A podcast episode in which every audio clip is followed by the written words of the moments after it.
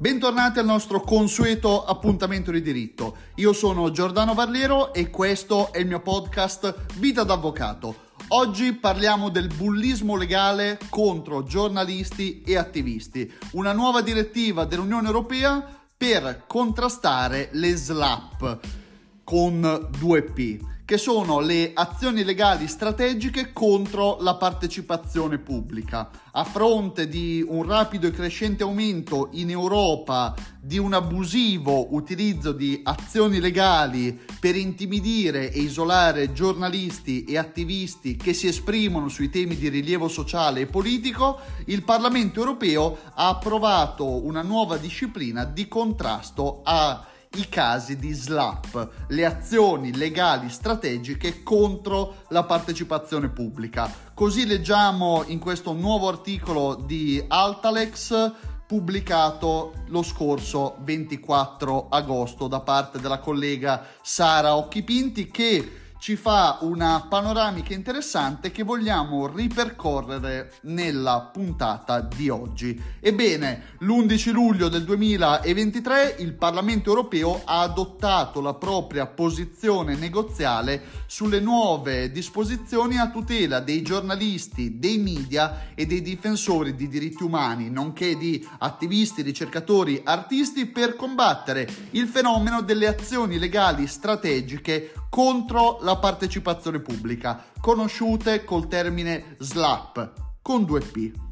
Le SLAP non sono altro che azioni legali spesso prive di legittimità, infondate o basate su rivendicazioni esagerate e spesso abusive, che mirano a intimidire e screditare professionalmente i loro bersagli, con l'obiettivo ultimo di ricattarli e costringerli al silenzio. Al fondo della questione l'Unione Europea intende contrastare la minaccia della libertà di espressione di un pensiero critico che è indispensabile alla conservazione degli ordinamenti democratici. Lo studio sui casi di SLAP è stato condotto dalla facoltà di giurisprudenza dell'Università di Amsterdam dove sono stati esaminati 570 casi emersi negli ultimi 10 anni. Ebbene, l'analisi ha rivelato un trend di crescita di queste azioni del cosiddetto bullismo legale con il numero più alto registrato nel 2020, poi a seguire 2019 e 2021. Per identificare una SLAP occorre che coesistano alcuni elementi. Andiamo a vederli adesso insieme. Innanzitutto l'azione legale deve essere intentata da una parte privata e non da attori statali e deve prendere di mira atti di partecipazione pubblica, intesi quindi come un qualsiasi sforzo per impegnarsi in una questione di significato sociale e politico da parte del giornalista. Alcuni indizi che aiutano a riconoscere un caso di slap sono l'aggressività e la sproporzione dei rimedi legali, quindi attaccare in tutti i modi il giornalista, il tentativo del querelante di porre in essere tutta una serie di manovre per aumentare i costi della procedura, sfruttando quindi a proprio vantaggio eh, la situazione economica per far pressione sulla vittima, spesso denunciando proprio la persona fisica dell'attivista, senza chiamare in causa l'organizzazione per la quale lavora. Quindi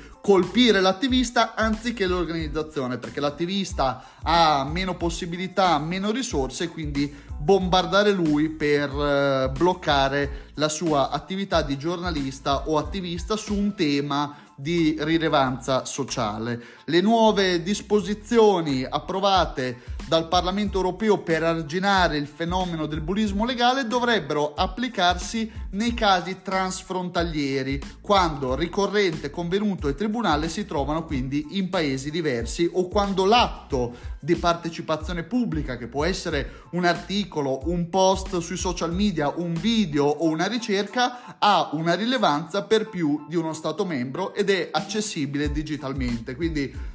vediamo che la normativa di questa direttiva dell'Unione Europea si applica solo quando il fenomeno coinvolge più Stati membri, quindi magari il soggetto, l'attivista è italiano, ha effettuato questo video, questa denuncia in Francia, magari oppure lui è francese, l'attività è avvenuta in Germania e il tribunale è lì, oppure il denunciante è di un altro paese, quindi in questi casi si può applicare questa nuova normativa della direttiva dell'Unione Europea. Il pacchetto normativo appena approvato consentirà alla vittima di SLAP di chiedere il rapido respingimento della causa, spostando l'onere di dimostrare la fondatezza della denuncia sul ricorrente. Le spese della procedura, incluse le spese legali del giornalista, dell'attivista vittima di SLAP, saranno a carico del denunciante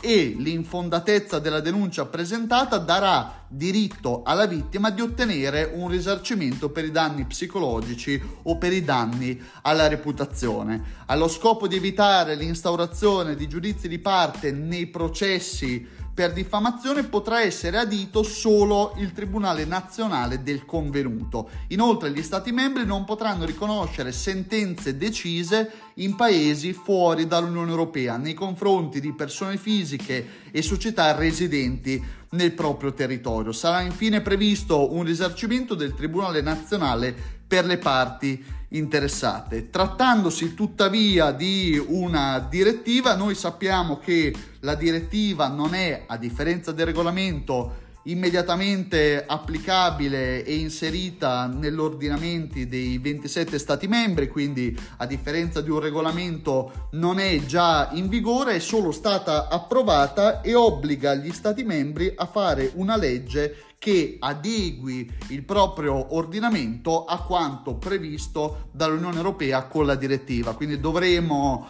aspettare una legge dello Stato italiano contro il bullismo legale. Però vediamo che l'Unione Europea valuta in modo così tanto importante la libertà di espressione e la possibilità che vi sia giornalismo libero e attivismo libero da arrivare a stabilire una disciplina molto interessante contro il fenomeno del bullismo legale.